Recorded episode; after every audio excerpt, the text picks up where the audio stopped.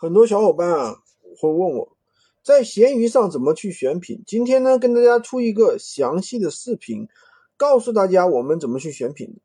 平常选品呢，主要是两个方法，第一个呢就是复制爆款，第二个呢就是去打造爆款。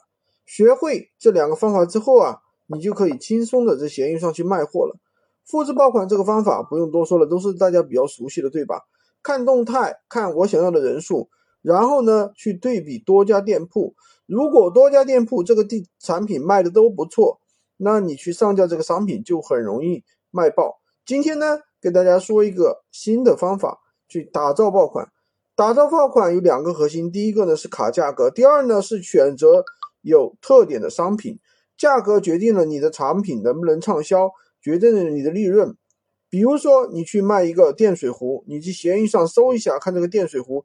在闲鱼上，如果说卖的非常不错，然后呢，你去看它的动态，看别人的成交价格是多少，这个价格呢，就意味着闲鱼上大部分的客户都能接受这个价格。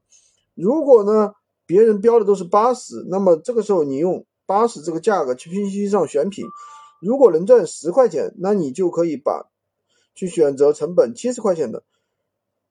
那么第二个核心来了，那我们去选品的时候，不单单要参考价格。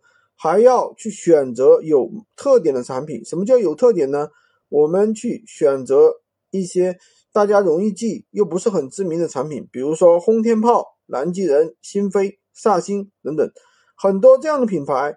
你说，如果说它是没有品牌的，我们所卖的这个品类，它就没有一些知名的品牌，对吧？没有去贴牌的这些东西，我们就看它配件有没有正常使用的配件。比如说，我们现在卖的一个爆款冷风机，前一段时间呢，单店这个利润就可以得到一百一千以上。虽然不是什么知名品牌，但是它是压缩机啊，用的松下的压缩机，这是一个很大的卖点。如果上面两个点都没有，你可以再想一点什么呢？就选择一些德国进口的技术啊，美国、日本，选择这样的一些产品。PCC 上面其实有很多这样的产品，找到它的卖点之后呢，你的产品就很容易爆。首先呢，卡好价格，第二个呢。找好卖点。第三个呢，你稍微去操一下操作一下数据，怎么操作数据呢？以后给大家分享。关注我，每天学习一线的学习实战干货。